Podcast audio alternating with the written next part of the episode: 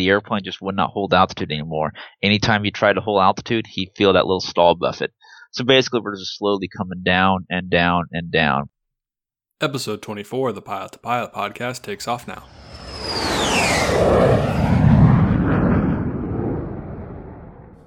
Hey, what's up, AV Nation? I'm Logan Flood. I am uh, currently flying as a captain on an Embraer 175, and I fly for a major regional out of New York City's LaGuardia Airport. What is going on, AV Nation, and welcome back to the Pilot to Pilot podcast. My name is Justin, and I'm your host. Today, I'm talking with Logan Flood. Logan Flood has a crazy story, one that I'm so excited for you guys to hear. It talks about the adversity that he's had to handle, the disabilities that he's had to overcome in order to reach his goal of becoming a pilot. In this episode, some of the things we talk about are how Star Wars helped him find his love for aviation, how he thought the only way to become a pilot was by going to the Air Force, how his high school teacher led him to getting an internship at a local FBO, and Logan goes into very specific detail about what happened with his accident, what the recovery process was like, how he dealt with the FAA, how he got his medical back, and how he is now flying for a regional airline. If you enjoyed today's episode, leave us a review on iTunes. Let us know on our Instagram at Pilot to Pilot. Email us at pilot2pilothq at gmail.com. If you want to support this podcast, go to patreon.com slash pilot to pilot. Aviation, thank you guys so much for all your support, even if it's just listening to this episode and sharing it with your friends. Share it with everyone. Let everyone know what we're doing here at Pilot to Pilot. I hope you guys truly enjoy this episode, and without further ado, here's Logan Flood. Hey Logan, thanks for coming on the Pilot to Pilot podcast. Hey, thanks for uh, thanks for bringing me on, man. No problem. I'm really excited to have you on. Uh, first question I ask everyone is, uh, why did you become a pilot? What was the original inspiration behind you wanting to be a pilot? Well, originally, uh, growing up as a kid of the '80s, uh, I grew up as a big uh, science fiction geek. I was uh, growing up five years old. I I was a Star Wars geek. I love Star Wars, love Star Trek. Um, being a, I wanted to be an astronaut. I really wanted to fly a spaceship. Didn't care about the science aspect of doing experiments in space. I just wanted to drive the ship. That's all I wanted to do. I, w- I wanted to be Han Solo. My dad was an over the road truck driver, and I just kind of took. I wanted to take what he did up to the ne- next level. I wanted to be. Uh, I wanted to be a Starship cargo pilot as much as a kid. That's what I wanted to do. I wanted to be. Uh, I wanted to be Han Solo, flying my own freighter. That's awesome. Making my own. You know, my dad owned his own truck, so he was his own boss. He would basically sell his truck and trailer out to different food carriers, and he would haul food cross country all the time. And it's like, I'd be so awesome. Have my own spaceship and I can go fly around. Obviously, that didn't happen. Um, so growing up in very very small town Nebraska, and as you've shown on Instagram, you were, you spent some time out in the quality of life of Hastings, oh Nebraska. Oh my gosh, yes, I have. uh, so I grew up in a very small town. So so so Hastings is not a small town. Hastings is actually a big city No compared to the town I I grew up in. I grew up in a town uh, just about five miles to the southeast of Hastings called Trumbull, Nebraska, okay. and that town has a population of 200 people. Oh wow. That town that town only exists for the farmers co-op. The railroad goes through there. There's a big grain elevator there. Basically, ev- everyone who lived there was basically farmers or worked in Hastings. They Yeah. just wanted to they wanted to get out of the city life. they wanted to get out of the big city of Hastings. Yes. so that's that's the whole purpose of Trumbull, Nebraska. Anyways, growing up there, um, being that the town is literally just surrounded by cornfield, basically a quarter mile each direction, you're gonna ride my bike into a cornfield. There was always crop dusters, and I would always ride my bike out to the edge of the road and watch these crop dusters come in low and then pull up hard, bank out. I just love that. It's like that's that's that's what I want to do. You know that that looks just like Luke Skywalker flying his X-wing fighter low to the ground. You know, I wanted to be that guy.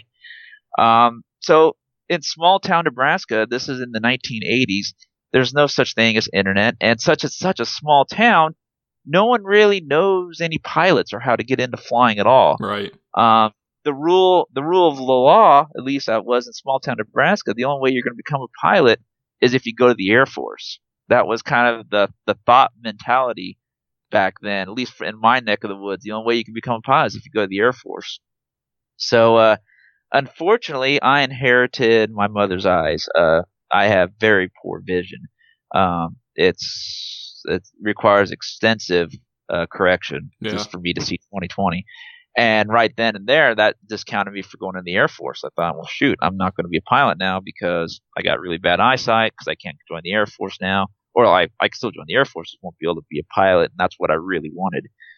So, uh, I kind of gave up my dream of flying then at that point because I thought, well, gosh, I got to be a uh, an Air Force pilot to even become a pilot, and my bad vision keeps me from doing that. So I've kind of, you know, kind of chose a second career path. I thought I was going to be uh, in law enforcement. I thought that's what I was going to do. But I still had that urge for flying as a kid. I, as I went into high school in the uh, early 90s, you know, 91, 92, um, I still had that bug really bad for flying.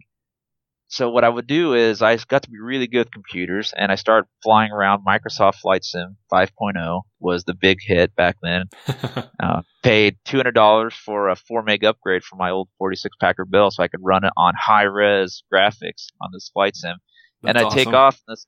I'd take off on uh, on Meigs. You know how Microsoft Flight Sim always started you off at Meigs airfield. Yeah and I t- and I take a Learjet, and I would take my dad, and I had no access to sectional charts or any type of aviation charts, but I got to practice with um, my dad's old uh, Rand McNally uh, road road charts, you okay. know, his highway maps.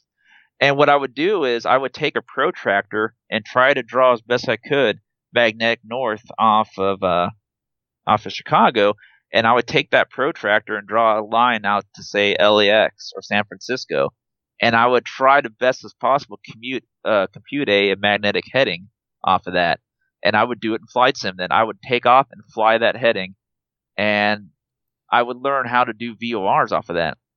That's I need crazy. to back up a little. I got I got to back up a little bit.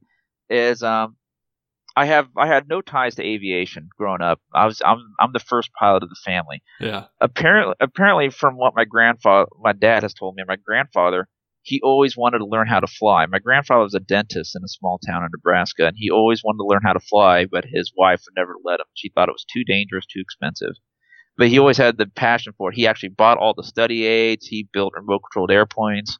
He died about a year before I was even born, so I never even got to meet him. Okay. Uh, but my dad showed me all the stuff that he had, showed me the books he had. So I, I dug into his textbook, and it was like a 1960s Jeppesen uh, private pilot handbook. It was really cool in retrospect. that is awesome. Uh, I still have it. It's a really cool textbook. Um, but it taught me because VORs were like the cutting edge then, and so it talks about VORs and how to use them. So I, I, I transferred that knowledge into flight sim. So here I am flying this Learjet, and um, while shopping one day in Goodwill, I came across a AOPA airport uh, book that shows every airport and all the FBOs you can buy gas at.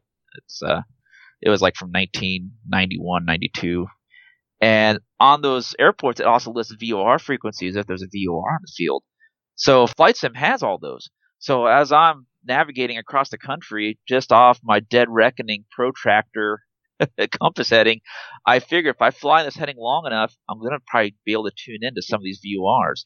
And sure enough, I tune into Denver's VOR and I run a protractor off my road map and off the radio off I'm getting on flight sim and find out I'm actually relatively on course. And I'm you know, I'm not simulating any winds or fuel burn. I just want to see testing my navigation skills. And eventually I do it. I set my, I'm able to tune into VOR of LAX and I fly right into LAX. That's crazy. Awesome. That's so cool. So it's cool to see that the sim geeks out there and the people that just love flying and are young or not even young, just want to get into flying. You can, Flight Simulator can give you kind of an understanding of what it's like to be a pilot. Now, it can't supplement actually flying an airplane, but it can help you. If you enjoy doing Flight Simulator, the chances are you're probably going to enjoy flying an actual airplane. Oh, absolutely, absolutely. Especially if you go um, to the to how far you went, to where you took a protractor and a road map and figured out where you were and how far away you were from your destination. Yeah, yeah, exactly.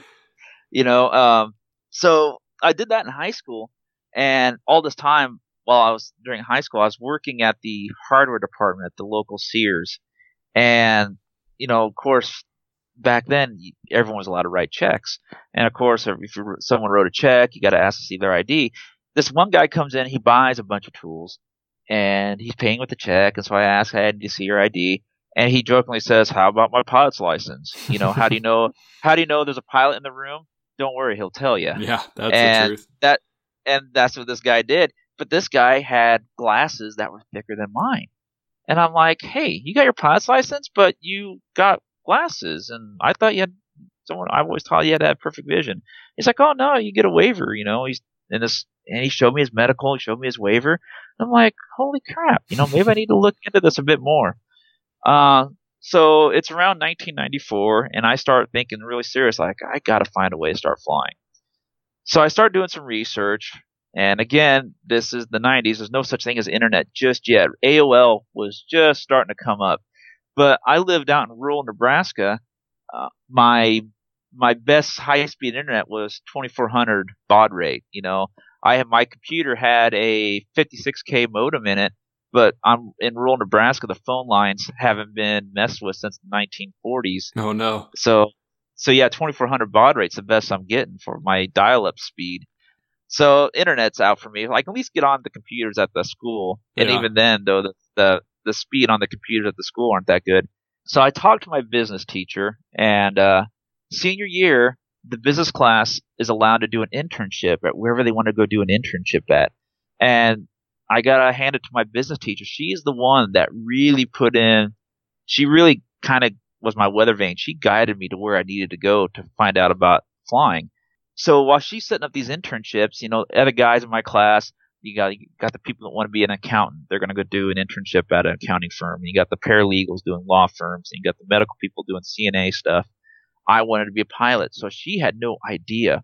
But she went out and found a, a internship for me. She drove out to the airport and asked all these different businesses, all these FBOs. One FBO laughed her out the door, like, Oh, yeah, wow. whatever. But she went to this one FBO, the, the, the FBO next door, and they're like, yeah, we'll let 'em c we'll we'll show them around. So I did an internship my senior year of high school, being a lineman, pumping gas into airplanes That's awesome. and I I loved it. I ate it up. It was so cool. Um, eventually, I kind of got mentored by the line manager, who was also a pi- an aspiring pilot. He was earning his CFI, and he was getting ready to start doing flying, take you know, giving flying lessons. And sure enough, as I was working out this internship, they saw my enthusiasm. They offered me a full time job that summer, right out of high school. They're like, "Hey, we want to, want you to stay working out here." no way. and I really loved cool. it. I I told Sears, "See ya," you know. I got my I got my dream job now, and I loved it. I was I took a huge pay cut because I was actually making good money for a high schooler out in Sears, but I was pumping gas into airplanes, and I was learning so much about airplanes. Uh, we'd have jets come through, and I would just I loved it, ate it up. Yeah. Was this the Um, Hastings Airport? No, this was Grand Island. Okay. That was Grand Island. That's where so you I, drove uh, a, got a good distance to get there, then, didn't you?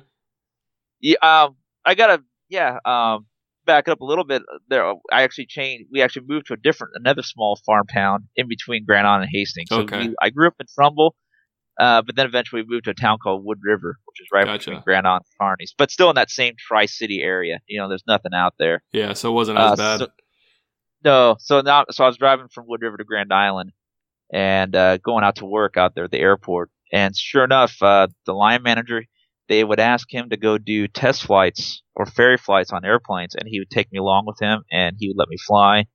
And before I knew it, that summer, after I graduated high school in '96, that summer I started right away at my private pilot flying lessons. Basically, I was pumping gas and then taking that paycheck and just renting the airplane, you know, Nice. right away. Yeah. Just going straight lessons. back into your flying lessons, right?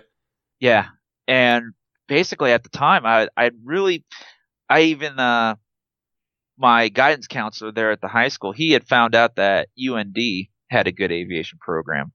Uh, we didn't have any information about Embry-Riddle or anything like that, but he he he came across UND, and UND sent me a ton of stuff about their aviation program, and I debated on going out there. It looked awesome. Uh, but there was the cost. It was just like, gosh, I don't know if I can really afford that. And so I think uh, I'll try to stay at the University of Nebraska. And so while interning at the at the FBO, now working out there full time in the summer, um, the mine manager he pointed me towards the University of Nebraska at Kearney, and that's where he did his aviation degree. They had a four year degree called Aircraft Systems Management, was a four year degree for a professional pilot, and looked into it. And sure enough, I enrolled right away That's awesome. and they offer they offer four year degree, and you come out with all of your ratings plus a it's a it's a bachelor's degree in aircraft systems, And so I went ahead and did my private on my own that summer, just so I could start my freshman year with my private already in my pocket. And you test out of once if you show up to the show up to the university with any of those ratings, they'll give you credit for it, and they just they'll just have you test out of it. So I already tested out my private right away the first start of the semester, and started my four year degree and all my flying lessons there at uh, Kearney, which is you know so Wood Rivers is right in between Grand Island and Kearney. What I would do is to save money for flight training, I elected to stay living at my parents' house. I lived in their basement, you know. Uh, so there's no shame in it when you're trying to build an aviation career as expensive it is. And Definitely this is not. Yeah. and it was in 1990s, you know, compared to today's dollars. Yeah, I got off cheap for the flight training. You know, now I today it's just astronomical through the roof. Uh, but back then, I was renting airplanes for you know 35 bucks an hour, and Which yeah, add incredible. another yeah, and, and then add another 15 bucks for instructor. You know, so I'm paying you know roughly you know 50 bucks an hour to go do my commercial ratings. So I was living at my parents' house. I would drive from Wood River to Kearney, which is a good 45 minute drive for class. You know, you get all your general studies, and then you start doing your electives, you know, physics, civics, all those other fun, you know, general ed classes there at the Mhm. university. But then we then we started doing the other the really fun classes. We did aviation law, did air traffic control, human factors in aviation, uh, all sorts of great aviation courses, and I kept all my textbooks. I loved those classes. But then I would drive then. Um, we would do all the flight training out there in Kearney at the airport, but I also still had the lineman job out in Grand Island. So what I would do is I would drive then from Kearney to Grand Island to go work my shift at the FBO in Grand Island, which is another hour drive the opposite direction. oh wow. And I was I spent a lot of years on the road driving to and from uh, airports. But I loved my lineman job. I loved uh, pumping gas at night, and that kind of um, segues into what, how my career even advanced from there. Is uh, I met a um, while pumping gas there at Grand Island. There was a there's a company in Omaha, uh, Suburban Air Freight, Sub Air. Um, I don't know if that are they even still out there in Omaha? I haven't even Uh, looked I recently. think I- so. That actually, I think so. Yeah. yeah, uh, you might have seen their airplanes. I think Yeah. they're still out there. Um, anyways, they used to fly these Aero Commanders, and they would come in twice a night. One would be coming from Omaha, land in Grand Island, drop off some mail, pick up some gas, and then go on out to Alliance, Nebraska, out in the panhandle of the state. Yeah. And then an hour later, the one coming from Alliance going to Omaha would come through. So two times a night, eleven thirty and twelve thirty. Uh, the FBO manager would pay me an extra twenty five bucks to come out in the middle of the night and gas up these two airplanes and call it a night.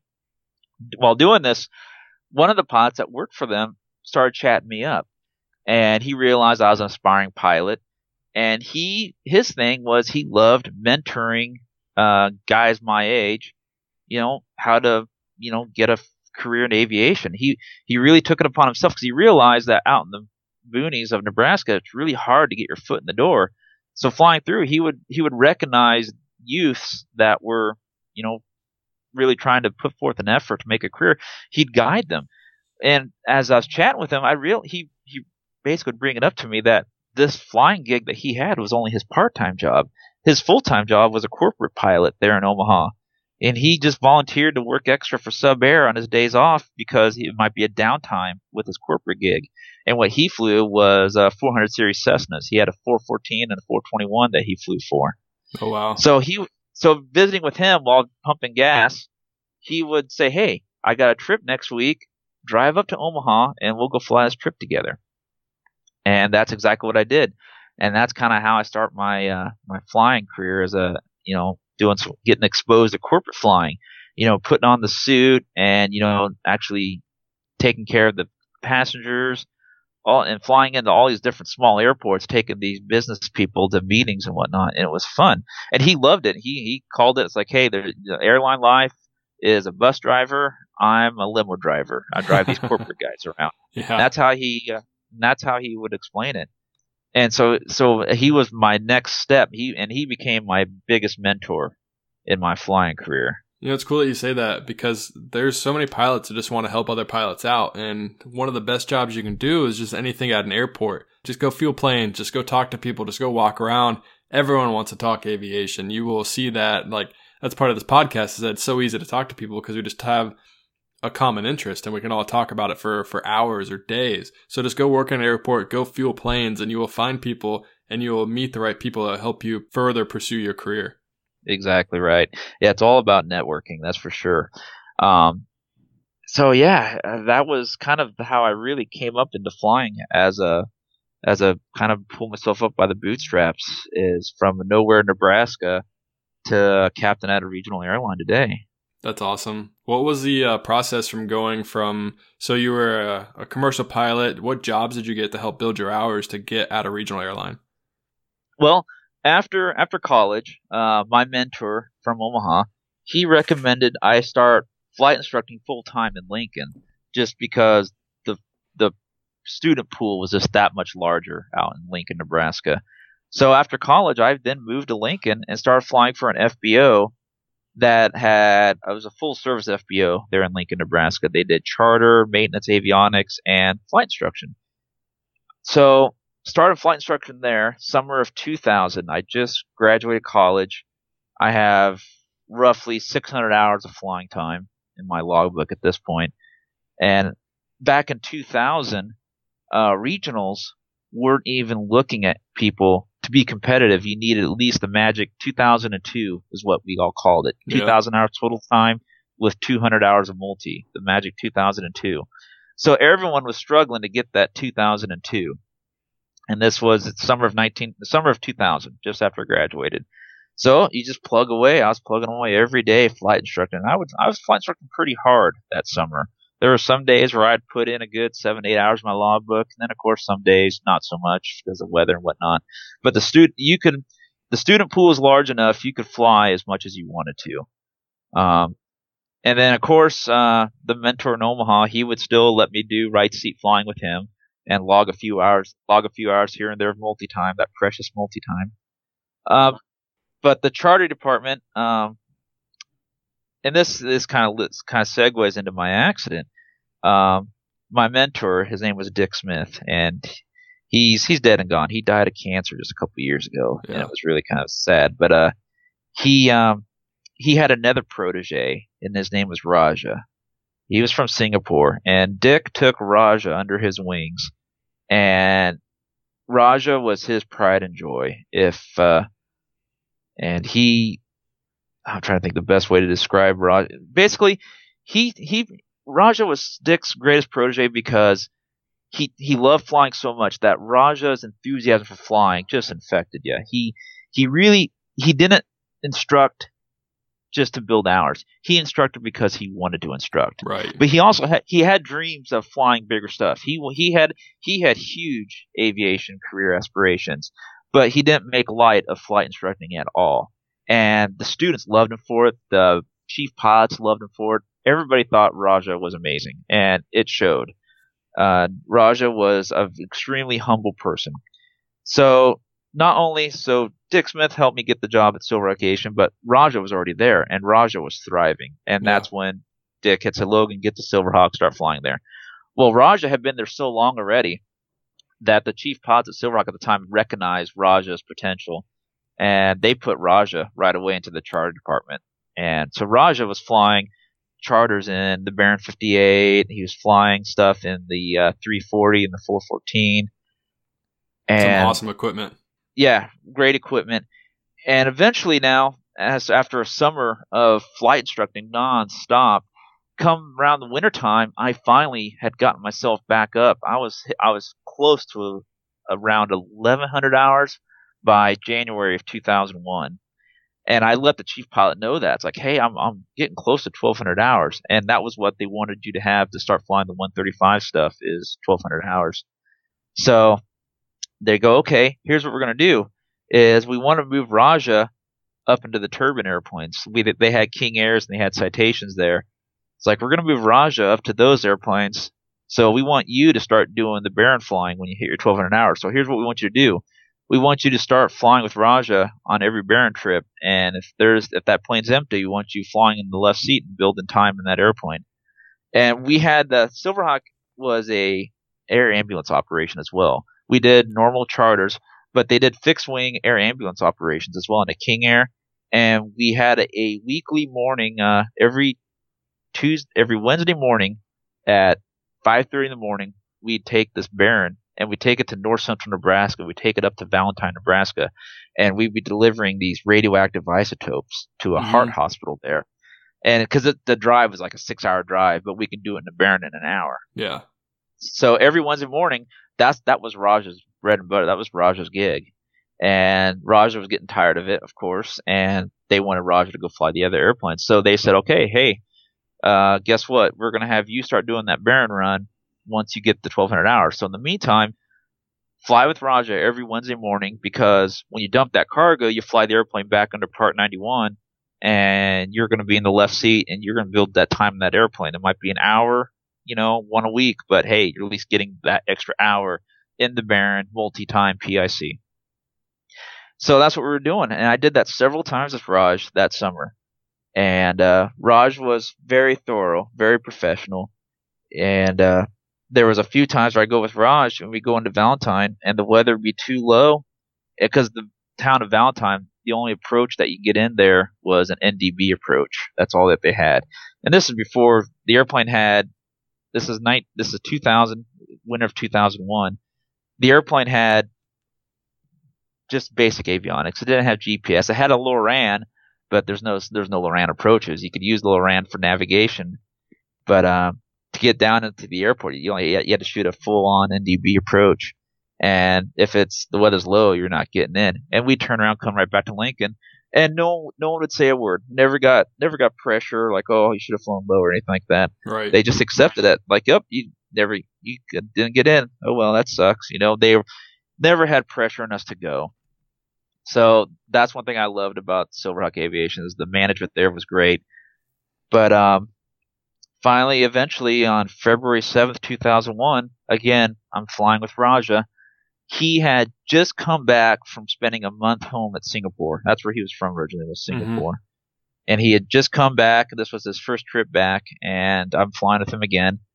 And it's it's IFR. It's the it's it's really ironic because uh, I normally, uh, at the time when I was building those hours, I'd only update my logbook like once a week. But for some reason, that day, that Tuesday, February 6th, I had updated my logbook that night, and I'd flown like six hours that day. The weather was gorgeous. It was yeah. like 65 degrees, gorgeous, severe, clear day. And now the next day, it's IFR, it's cold. So obviously, we're anticipating getting icing in this Baron 58. So we, uh, the airplane it didn't have a an a hot plate for deicer. It had just an alcohol tank that would spray alcohol on the window and props to clear the ice off, mm. and it had boots. So we knew we we anticipated of getting ice. We were planning on kicking it off, and that's exactly what we did. We took off. There was a winter storm forecasted to come through the ne- the following evening into the next day on Thursday. But you could tell the weather was starting to kind of come in a little bit. Like I said, low ceilings, cool, cold weather. But there were other guys. There was a couple of uh, 340 and the 414 pilots. They were getting ready to do a charter as well in that general direction that we were going, and they thought, yeah, the weather's going to be, it's going to be crappy tomorrow, that's for sure, but we're going to get this trip done today. So Raj and I, we blast off out of Lincoln, and we're picking up light ice the whole way there, and we're kicking it off their boots. We change altitudes, climb higher to get out of the ice. Um, Raj is, you know, I had no no um, no reason to doubt Raja's judgments. Raja knew the airplane way more than I did. I'm still green behind the ears. You know, here I am with rough, just right at around 1,200 hours now, and barely 50 hours of multi time. And uh, we're kicking off the ice of the boots, and you know, the airplane, the Baron 58, it has, is not certified for flight in known icing conditions, so we're doing our best to stay out of it. You know, we climb altitudes, but we're still picking it up here and there. Right. But what what really hurt us was the the window was constantly building ice, and but we had the alcohol system, but you don't dare use that until you get on an instrument approach. So that way, you, the ice is off the window in time for you to make a landing and doesn't build back up. You know, you really only it's a it's like a one and done type of deal. Yeah. So we let the we let the ice continually build on the window until we know we're going to come into land. But uh, we keep the heater on the airplane, and Raj asked me to crawl into the back and make sure all the gaspers are closed. So we have all the hot air blowing up onto the window just to minimize the ice buildup on there. So we're flying along, and we're getting close to Valentine, and we turn on. We're able to tune in the ASOS, and the ASOS is all of a sudden reporting freezing rain. Oh, and no. Raja, Raja shakes his head. Uh, uh, nope, nope, nope. We're not, we're not going there. So uh, we turn the airplane around, and there's an airport literally that's we're almost practically over. It's Ainsworth, Nebraska, and we immediately tune over to the ASOS for the Ainsworth Airport, and it's reporting. Uh, it was marginal VFR. It was like 3,000, 4,000 some overcast, five miles missed, but no freezing precipitation yet. And so we ask uh, the center, hey, can we get vectored onto VOR approach in the Ainsworth? We're going to land and take a look at this weather some more. So we're starting to get vectored on this VOR approach, and uh, center loses uh, radar contact with us just because radar coverage in that part of the state at that altitude is shoddy at best. So now we've lost radar contact. So that means we got to do a full published approach now. So we're gonna go outbound on the VOR radio, which is on the field. The VOR is on the field. The approach course lines you up the runway, but we got to go outbound now. We do the procedure turn, and as we're doing the procedure turn, now's the time when we kick on the alcohol. So we kick on the alcohol to clean off the window, and uh, we had noticed earlier that was taking more and more power to maintain our current airspeed. So we know we're we're definitely icing up on the unprotected surfaces now because it's just taking more. We're getting the more drag out there all the time. And so we're on the procedure turn. we have got the alcohol on, and it's working. We can see the fluid is draining past the side of the windows, and the tank goes from full to empty in a matter of seconds. It doesn't take long at all for that Yeah. that pump to pump out all that alcohol out, and it it runs dry. We run it dry, and um, not a single piece of ice comes out the forward window. Oh, we're no. we're we're completely blind. So we're flying this approach. We're getting established inbound, and we still have the ASOS tuned to the number two radio just to hear if there's any change. And sure enough, it starts reporting freezing rain now. So we know we're we're in trouble. This is this is not we're, we we've gotten ourselves into a situation now that there's really we have no room to get out of. So we're shooting the VOR approach, and we descend down to the MDA, and we break out of the clouds. We can see out the side windows, and it's still dark. It's early in the morning enough to where it's still completely dark, but we can see the ground. We can see farmhouses. So all is not lost. We're but we can't see forward. That's the only problem. We can't see forward. So our faces are pressed against the side of the windows. We debate, hey, should we maybe kick the rudder a little bit? And we kind of go, eh, with the way the ice is building on the airplane, we don't know what's going to happen if we try to kick that rudder to see out the side a little bit better.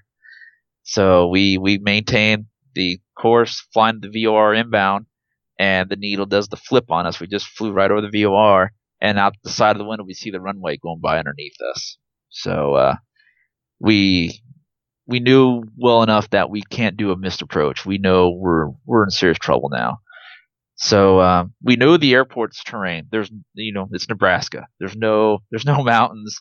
There's no obstructions at all around this airport. So we stay at the MDA and we circle back around, and we get a good view of the runway out Raj's window out the left, and we make basically left-hand traffic at the MDA circling the field trying to get down.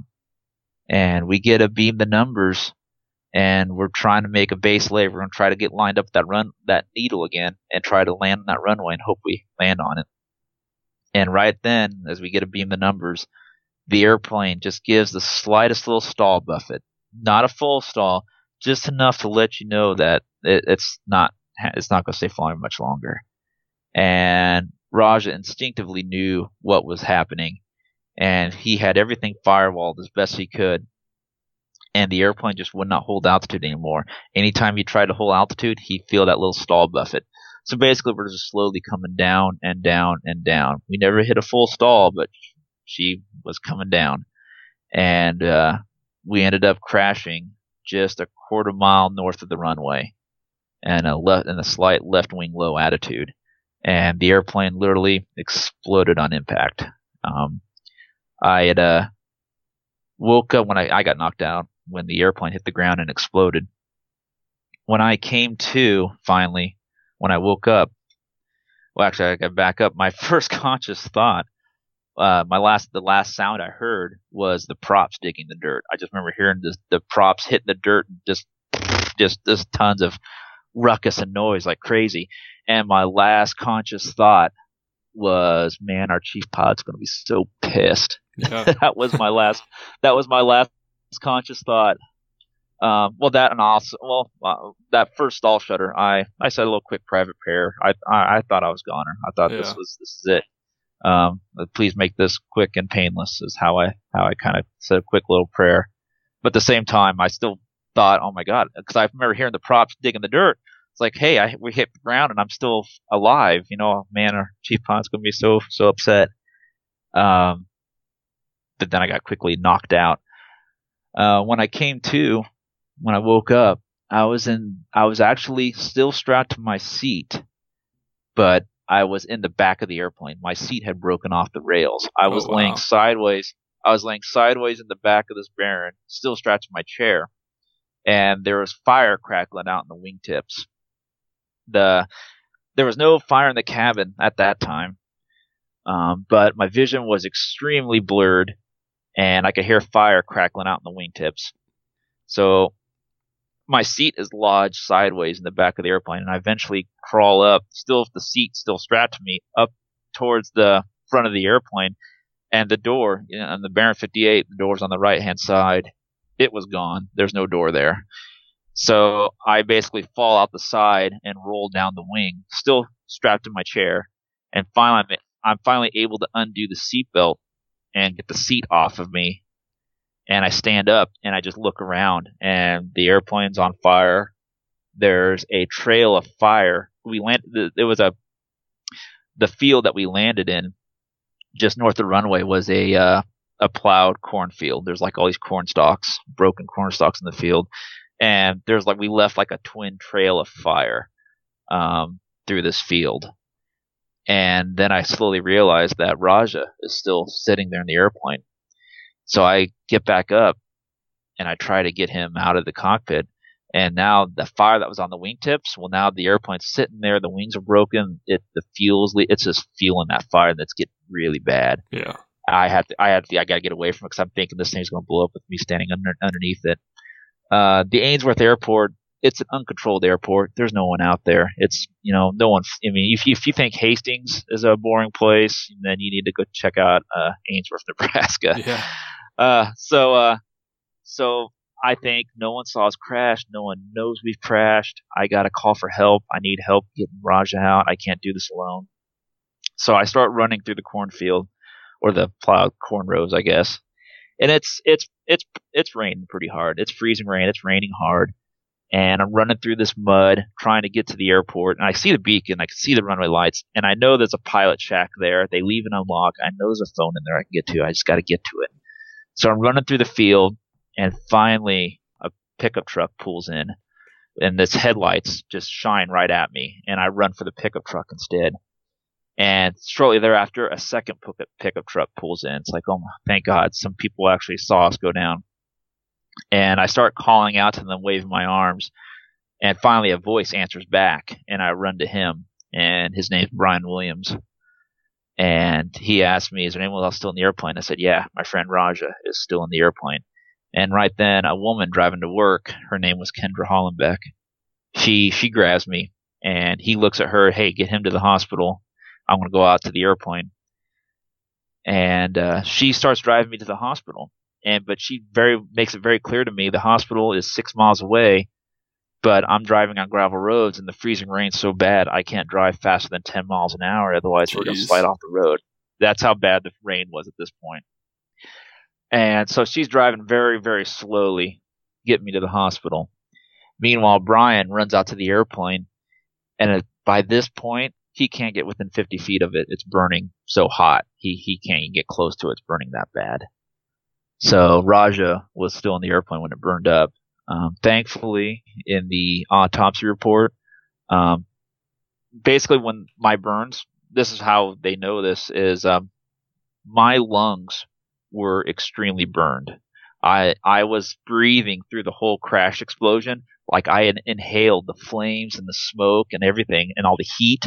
My lungs were physically burned on the inside very badly. Raj's lungs were clean. His lungs were untouched. and that tells the coroner that Ra- Raja died on impact. He he was he was dead the whole time when I was trying to get him out. He was he was already gone. Um, so I, I find solace in that very much so that he didn't suffer at all. He literally he died at the minute we hit the ground, and for some reason my seat broke and threw me in the back of the airplane. There's no Wow. other exp- explanation on why I'm alive and he's not, but I'm alive. And uh, so Kendra gets me to the hospital in Ainsworth, and it's just a, it's not, it's a hospital that treats like broken legs and stuff like that. My, I am, it's, it's uh, still dark. I'm unaware of how injured I am. You know, I'm, I'm, I thought I was able to talk. I thought I was enunciating clearly, but in uh, hearing the stories from both Brian and Kendra, I, I thought I was yelling. It turns out I was whispering because my wow. lungs are so burned. Uh, my vocal cords were burned. My lungs were burned. I thought I was screaming, but the adrenaline and stuff, you just don't notice things like that. But yeah, I was whispering to them. Um, I was that badly burned, and it was dark out. I was on. I couldn't see how badly burned I was. But as Kendra's driving me to the hospital, the sun is starting to come up now, and now as I'm sitting here, I'm starting to all the thoughts start going through my mind. I'm starting to realize very quickly just how bad a shape I am. I could see my pants. My pants are completely black. I was wearing a polyester sweater. Yeah, that's completely melted onto my arms. And then I start have this horrendous smell, and I and I kind of thought I just ran through a muddy cornfield, and sometimes farmers let their cattle graze those corn stalks. So either I'm covered in cow manure or I'm smelling my own flesh that's burned. And it's just like those things start going through your mind. She eventually gets me to the hospital there in Ainsworth and they stabilize me and they immediately they call well the only fixed wing air ambulance they call silverhawk aviation and say hey we got a burn victim here. Uh, can you fly up and get him? And so the pilot on call goes to the weather computer and looks at it and goes uh, well if you called us maybe an hour ago we would have said yeah but now it's not looking so good there so they say no to an air ambulance operation but then an hour shortly thereafter the county sheriff calls Silverhawk Aviation. Hey, you guys got an aircraft down, one dead, one severely burned. And then they real they realize who that they put two two together. Oh my gosh, that burned person that we're supposed to go get is one of our own. Right. So the pilots sit, the pilots all gathered. They were getting ready to fly again, and finally the chief pilot the kibosh. And I was like, guys, we've already lost one airplane to this weather system. Let's not risk another one. So again, they say no, we're, we can't come get them. We can't risk it. Those other airplanes that had taken off just behind us in that same direction, they called air traffic control. Hey, send those guys back immediately. So um, what they end up having to do is they stabilized me. They had to get me to a burn unit, uh, but the freezing rain is so bad they can't they can't fly me out, and obviously driving is extremely hazardous. So what they do is they get a county uh, sand truck to drive to make the drive from Ainsworth, Nebraska to Lincoln, which is like a six-hour drive on good road conditions. They have a sand truck drive in front of the ambulance for a good four hours, clearing the road for this ambulance to get me to Lincoln. So, and this is and this whole story. This is all told to me after the fact. By this point, they pretty much put me in a medically induced coma. They uh, had me all intubated. I was on a ventilator breathing for me. When I finally get to the burn unit in Lincoln, Nebraska, it's only then when they realize how badly burned I am. Um, they they pretty much say I have burns 75% of my body, all over my head, my face, my arms, and but that's not what they're worried about. They tell my folks, my parents at the time, that um, they're only giving me a 10% chance to live Oh, wow. My lungs were so burned. My lungs were not producing any oxygen. They they they thought his lungs they're they're just done for. They asked my parents was I a smoker, and they said, well, no, I've I never was a smoker. And the doctor said, well, he's got that going for him because had he been a smoker, then this would be a done deal. So the fact that I wasn't a smoker saved my life pretty much. There was a pulmonologist, a lung doctor, and he told my folks, uh, I'm going to work on him every day. And so I have a permanent scar where I had a trach in my throat. And uh, this trach was open in my throat for a good four months. And every day for the first several weeks when I was unconscious, he would take a brush and basically shove it down my lungs and scrub my lungs, keeping them clean on the inside and getting them to heal.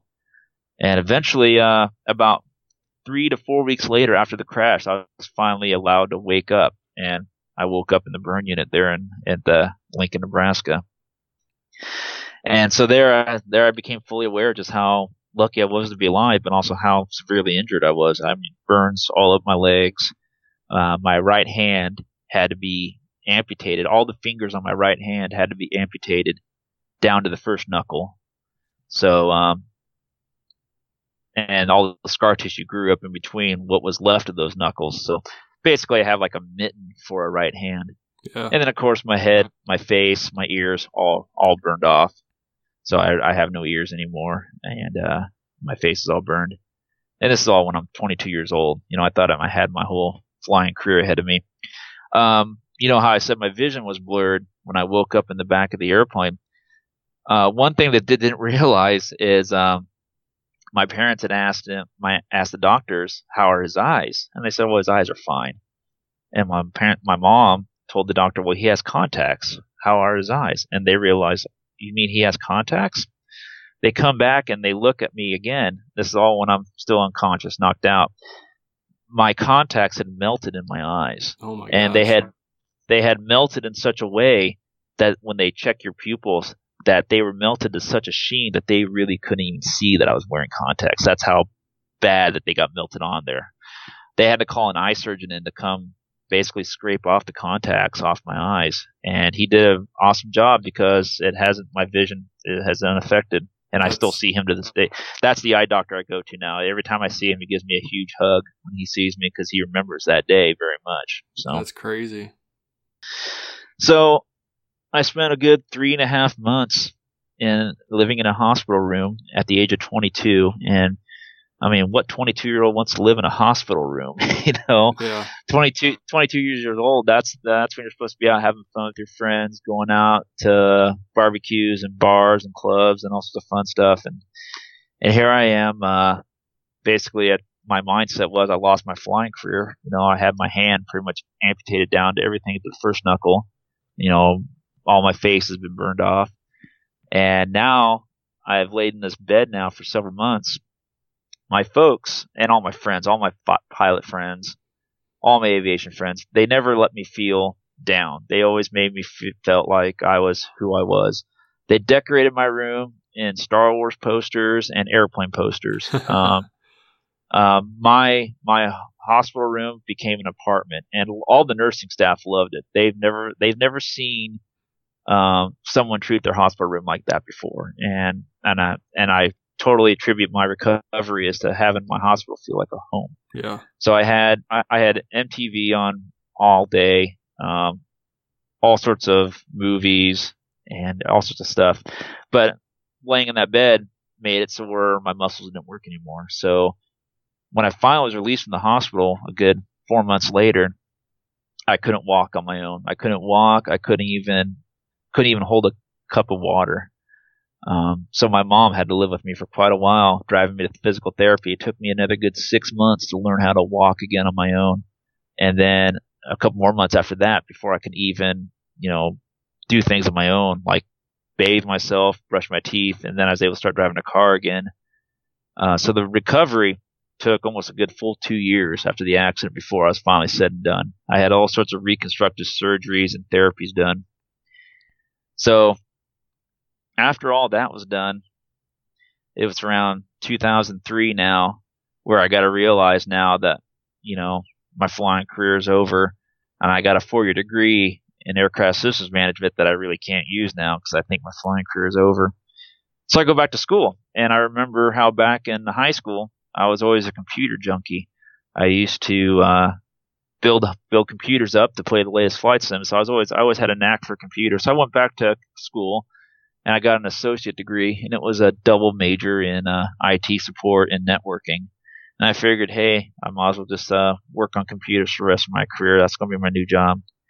So I got that. I did it quick. It was a little two year program. So 2005, all my friends that I flew with at Silverhawk they're all getting hired by regionals because around 2004, 2005 was when the regional explosion happened big time. And this is when you hear stories of guys with only 200 hours, you know, getting hired at, you know, regionals such as Mesa and whatnot. Yeah. So I just feel like I totally missed the boat, you know, and, and I live vicariously through them. You know, they would come home and tell me stories of all their all their fun flying and things like that. And I miss it, you know, but at the same time I accept that this is what I'm doing now. Um, so I was starting to do the, I got a I got a job um, working IT at a small small company there in Nebraska, but I wanted to be involved in aviation somehow. Uh, so I eventually got a job with Duncan Aviation in Lincoln, working there, uh, working one of their parts desks. I was a materials expediter. Basically, I would uh, get in the computer and work on the database and order parts for their parts department, uh, specifically the interior, ordering things like gaspers and seatbelt buckles and everything like that. So now I'm at the airport, so I can at least talk about airplanes now. I can talk about airplane parts, and I'm working a desk job. I'm driving a desk. But now that I'm sitting at the airport, I'm hearing airplanes constantly coming and going. And the pilot and me, it's like, I got to go out and go see what that is taking off. So I'd always run every time I'd hear something cool. And thankfully, I had a coworker who had a love of aviation as much as I did we would hear something rumble outside, and I'd look over my shoulder, he'd look over his shoulder, and it's like, let's go, let's go out and see what it is. and we'd go out and go look at it. Um, so eventually, I just start realizing, it's like, you know what, I gotta get back into flying. Uh, so I start the process of getting my medical back, and the FAA makes me jump through a whole bunch of hoops to get my medical back. Um, they want me to see a neurologist since I got knocked out in the crash, make sure all my nerves are working. I got motor control, motor function, and everything. They want me to see another pulmonologist, make sure my lungs are producing good enough oxygen. Uh, they want me to see a uh, physical therapist to make sure all my limbs are limber as they should be. And then they make me see a psychiatrist to make sure I don't have any PTSD or anything like that. And I go through all four of those things, pass it with flying colors and I sent it all to Oklahoma City. About a month later, I get a letter back from Oklahoma City and they say, okay, hey, here's your medical. You now have to go, but for this medical to be valid, you need to go take a statement of demonstrated ability, a soda ride is what they call it. And they say, just take this, go down to your FSDO, and they'll have someone go ride with you. And that's all they do. Um, it's not, you're not held to any standards. They just fly with you to make sure you physically can manipulate everything that's in the airplane. That's all that they look at for your soda oh, wow. ride. So the FAA was not necessary. they weren't really against you getting back into the plane then. No, absolutely not. No, not at all. That's so good. I do the soda ride, and I do it in a little uh, just a Cherokee, and I don't do it in multi-engine airplane because I'm thinking I'm not going to fly any twin engine or anything like that in my near future. I just want to have uh, my single engine back again so I can go fly for fun. And working there at the airport, I get wind of a quarter share in a Grumman Yankee, a little two seater Grumman, and really cheap. Um, the guys do their own maintenance on it because they got an A&P with them, so it was really cheap airplane for me to buy into. So I buy into it, and I start flying it on nights and weekends. The hangar's right there behind the FBO, so I'd call my wife, say, "Hey, I'm gonna fly today after work." She would, she at the time, she was cool with it, and uh, we'd go fly. And one of my friends who was still in town, flight instructing, he kind of started his own little flight school on the side, and he was now up to his eyeballs in students, and he started wants to he wants to start throwing some my way, and he really wants me to start flight instructing again. And at this point, I I agreed to him. It's like, sure, you know what? Might start making a little bit of extra money flight instructing. So, in addition to my desk job at Duncan Aviation, I start flying uh, flight instructor for fun. Eventually, a student comes in my lab. He's paralyzed below the waist. Oh wow! And, he got in with another group of pilots on the field. Um, they had helped him get set up with a Piper Colt, which uh, has just one handbrake. It doesn't have toe brakes. It has just one single handbrake. And they mount an aluminum bar on the right rudder pedal, and they bungee it just below the throttle. So when he wants right rudder, he pushes in on the aluminum bar. If he wants left rudder, he pulls out on it. Oh wow! So they and they bungee it right below the throttle, right next to the handbrake. and he flies it like no tomorrow. He he I I go up with him and do crosswinds with him, and he he had it. He was just just fine in it. So I get with the uh, the FAA inspector who did my soda ride, and he was a great he was a great inspector, and he's he's since retired. But I go to him and say, hey, I got a student who's ready for his private, but he's paralyzed, and he's like, well, he's got his medical, and we see the um, and this aluminum bar that you built for him is let me see the specs on that. And i show him everything for the logbook for the airplane he's like he's happy with it. It's like you know what? I'll i'll give him a private check ride. That's so cool. And he did it he did it he passed and he's a private pilot now that's awesome so there's a flying breakfast and he wants to fly me there as kind of a celebration but he wants to fly me there as a passenger not his instructor so of course i go along with him we're sitting there holding short in Lincoln, and here comes SkyWest leaving the terminal, and they take off. And he's like, Logan, how come you don't do that? And I was like, Shad, look at my hands, look at my face. You know, those days are gone, man. I, I'm not going to be able to fly a jet like that. I mean, with my right hand the way it is, there's no way I can hold a th- uh, an airline style yoke in the right seat. And if I did fly in the left seat, there's no way I can get the thrust reversers with my nub of a hand the way it is. And he just kind of shook his head. It's like, you know what? A lot of guys told me I couldn't fly until I got with all the other guys at the hangar to help me get in this airplane. So there's no reason why I don't think you could fly for an airline. And he had heard stories like, guys, they're hiring guys left and right. They need pilots. They're hiring guys with only a couple hundred hours. How many hours do you have now, Logan? And at this time, I had, I was like a 1500 hours total time and like a, like 60, 70 multi. And it's like the time doesn't matter. They're going to meet me, Ron. They're going to meet me, and uh, they're to they're to laugh me out the door. They're to see why I'm not flying for anybody. It's like, well, you at least got to go try. And at the time, my son was only six months old at the time, and I realized I I will have to someday explain to my son why I gave up on my passion for flying. You know, and and I need to be able to an- tell him that I did try everything possible to get back into flying. So I. Uh, I I only applied for two airlines. I applied for uh, uh, SkyWest being one of them, and uh, Republic was the other one. And the only reason why I chose Republic is because back in my flight instructing days, back in 2000, Chautauqua always used to fly into Lincoln all the time, and I always thought those Chautauqua guys are cool. You know, I like the Chautauqua guys. Yeah. So so I thought that's the that's the only thing I'm gonna apply for. I'm not gonna go to Great Lakes. I'm not gonna I'm not gonna come go to some airline just because I want to be a pilot. So I'm going to do this. I'm going to try to go to one of the better ones. SkyWest never called me, but Republic did. And I went into the interview at Republic, and right from the get go, um, I got the feeling that they they wanted they wanted to hire me. Um, they they liked my enthusiasm. They definitely appreciated my experience. And of course, you know, when when a group of people interview at an airline, everyone exchanges numbers, you know, find out who got the call, who didn't. And as I'm leaving the interview back at the airport, there's like a group of us right there walking through the terminal. All their phones are ringing off the hook, offering them class dates. Mine, mine never rings, and I'm thinking, yeah, okay. Um, I think at least, at least I know I tried. Right. So about a week later, I um, I write a thank you letter to the people that interviewed me, and um, the very next day, I get a phone call from them. Hey, hey, we want you to know that we we do want to hire you. We were just debating on when to put you in class because you made it very clear that you had to give two weeks notice.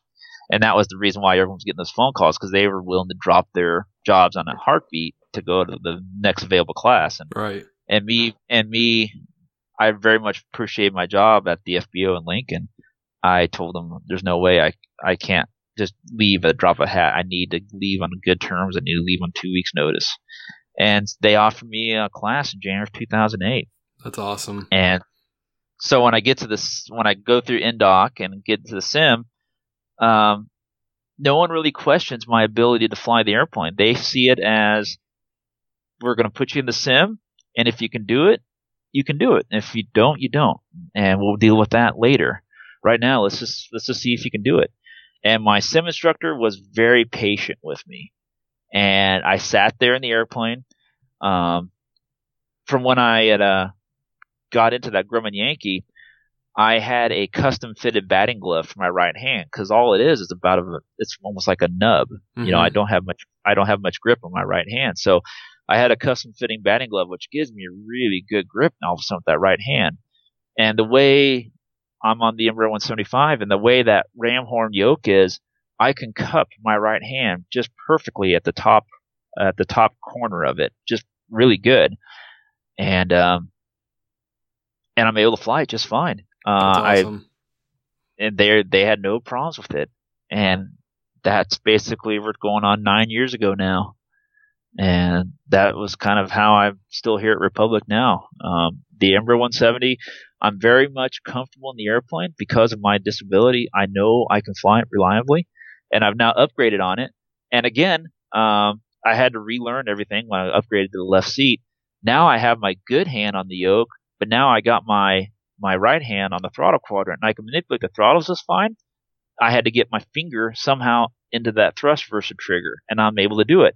I don't do both at the same time. I get one back, and then I get the second one over the gate, and then I slam them both back in reverse. That's awesome. And so, and that's how I overcome my disability. That's so encouraging um, to hear that they gave you a chance. And shout out to Republic for not turning you away and not laughing at you, like you said. It's just they gave you a chance. They wanted to see if you could do it, and that is that's just so awesome to me. It just kind of shows the type of company that they could be, and it might be a good regional for people to work for because they gave you a chance to do what you wanted to do. Oh, absolutely. That's um that was you know with the way the industry is right now. You know, you, you hear guys going on to the majors every which direction. Um, and there, there are some people that are considering careers at a regional. There's nothing wrong with that at all. And that is part of my loyalty with Republic is they're one of the ones that gave me a chance. Not only did they give me a chance, but I'm very comfortable in the airplane.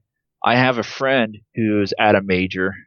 Um, he wants me to apply really bad to come fly at that major, and he's on a 737. Yeah. And and he he thinks I could fly a 737 no problem, but I, I, have my own personal doubts. Like, guys, I don't know if I can fly it reliably. Whereas I know I can fly the 170 just fine.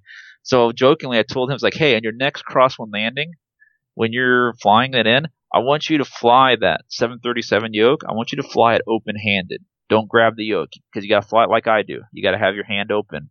And he's like, I don't know if I can do that. And I was like, exactly. it's it's not easy. And the Boeing style yoke, I I can't see my right hand gripping a a Boeing style yoke. But I need to back up a little bit more. Um, I didn't just um, apply blindly to Republic after my student he dared me to, to apply. Uh, I did a lot. I did some research. Um, you know, now it's the 2000s. There's such a thing as internet. I did do some googling for airline airline pilots with disabilities, mm-hmm. and I came up with pretty much nil, except for one. I came up with uh, I don't know if you remember in the 90s that there was a Brasilia crash out in Georgia where um, a uh, prop sheared off the engine and was dangling at an angle. No. And it was Atlantic Southeast flight, and the uh, the airplane crashed and burned because the prop sheared and it sheared in such a way that they couldn't feather it and it was half dangling on the wing. It gave them just a horrendous drag that they couldn't keep the airplane in the air anymore. Yeah. Um, the captain died, and the first officer he got burned really bad, and he crawled out of the wreckage, and several passengers died. Um, and that was with ASA, and he's still flying with them today, and he's a captain now. But when I when I came up with him, when I found his name and found pictures of him, his head and face weren't really that burned as bad as mine was, but his hand, his hand was almost identical to what my hand looks like today. Oh wow! And when I when I saw that, and it's like, holy crap! If he can do it, then I sure as hell can do it. Definitely. And and so that was kind of one of the main reasons why. And also, when I was working the desk job there at Duncan Aviation, I I lived vicariously through the stories of my friends that were flying for airlines, mm-hmm. but then also I I lived vicariously through reading the internet forums. You know, I was I was a lurker on Airline Pilot Central. I was reading the forums there, hearing people talk about trips and the airplanes they fly. So I threw it out there. I made a post out there, casually gouging them, saying, "Hey, uh, any of you guys are a fly with anyone with a disability? Um, I would like to hear from you if you know of any pilots with a disability that made it in the 121 world." And you know, I should have I should have known what I was asking for because uh, um, I got met with a lot of hate. A lot of guys like, "Oh, you have no business flying an airplane."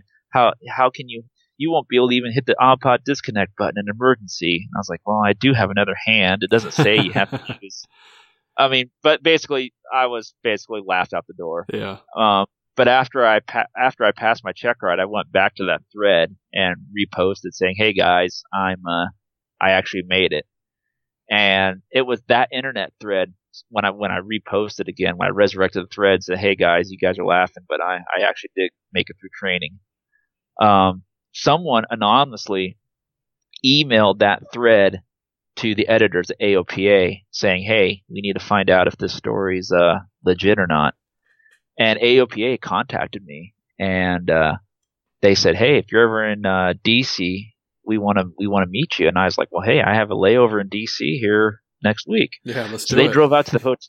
They they they drove out to the hotel where I was staying at and met me and verified the story that I had told on that internet forum Wow. and, and they said we'll let you know. And several months later, they called me back. Yeah, we're going to do a story on you, and they ran a several page story on me in AOPA pilot in October 2008. That's incredible. So Well- that was how that was how AOPA got involved. In that. Yeah, that's awesome. Like, I, I really appreciate you coming on and sharing that because I know it's got to bring up a lot of memories. And I know it's not maybe the, the best thing that you like to think about sometimes because it was obviously a very tragic moment. But I'm very thankful for you coming on and sharing that because I know there are people with some disabilities and you can kind of be seen as that they can do it. If someone else can do it, then why can't they do it? So I'm very encouraged with everyone that helped you, with Republic giving you a chance to go fly and just to see if you can do it and prove that you could do it. And you did. And you proved that you could do it and you're still doing it today. So it's very encouraging for anyone and everyone that wants to be a pilot to hear your story and see that it's possible to be done. Absolutely, absolutely. And it's not that I don't even mind talking about. It. I, I actually enjoy talking about it because it gets it gets the elephant out of the room. You know, people see all the burns. Clearly, I've been through some tragic event, and people are polite. They don't want to ask about it. You know, but I know that they're always thinking about it. You Yeah. know, so I very openly bring it up. It's like, hey, I was burned a plane crash.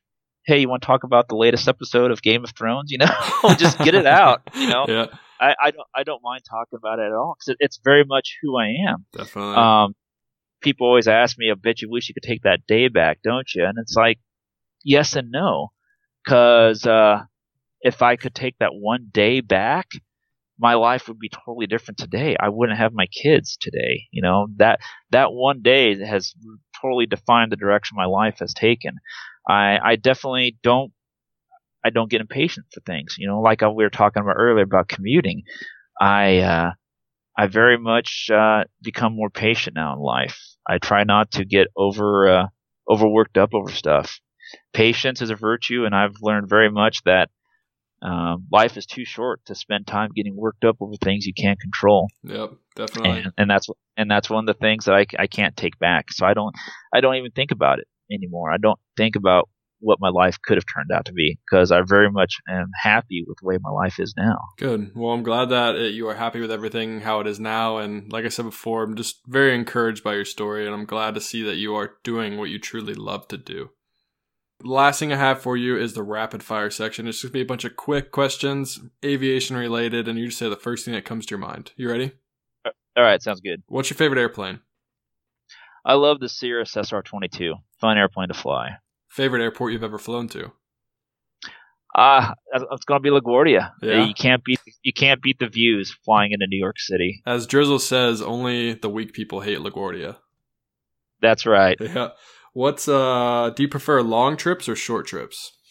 You know, uh, it's a mix. You know, I there there are days where I I long for the shorter trips where I'm on such long legs. But there's times where the short trips wear you out quicker than the longer legs. It's uh it's kind of half and half. I do appreciate the longer flights though. I think I do lean more towards the long flights. Yeah, I would agree.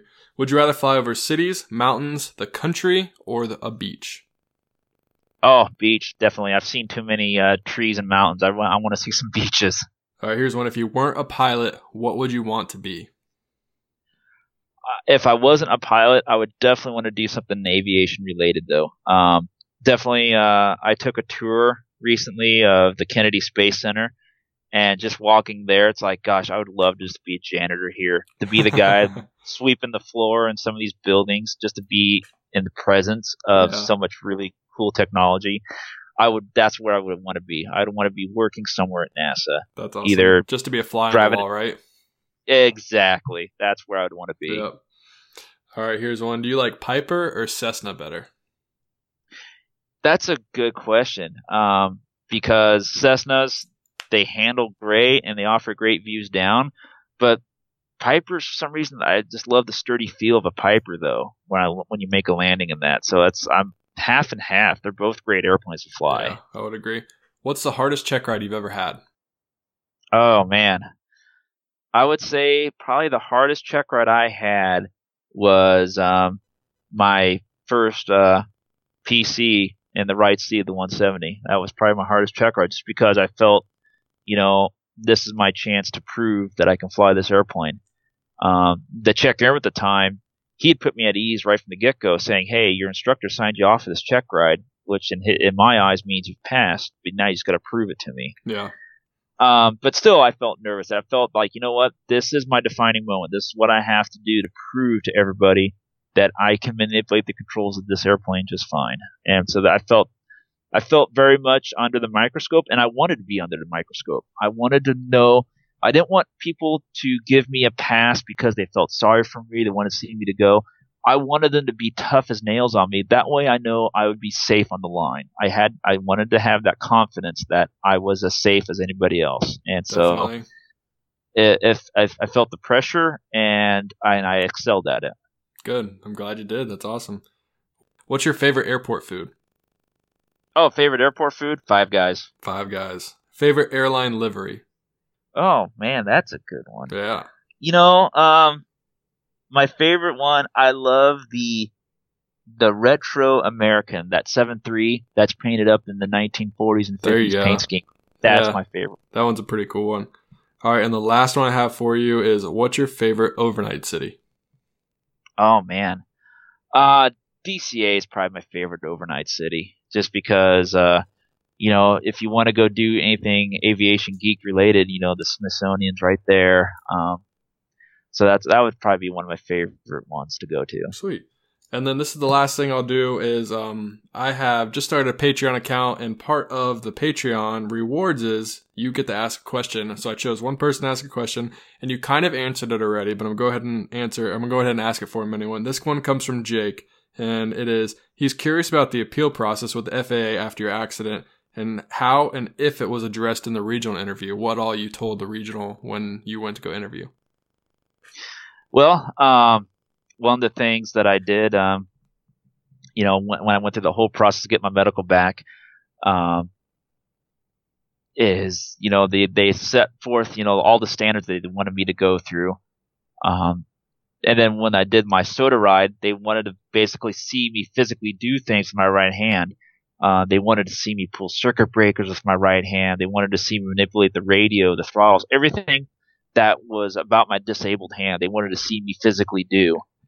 And then when I went to interview at Republic, it ironically it was weird. I was very much nervous about my medical.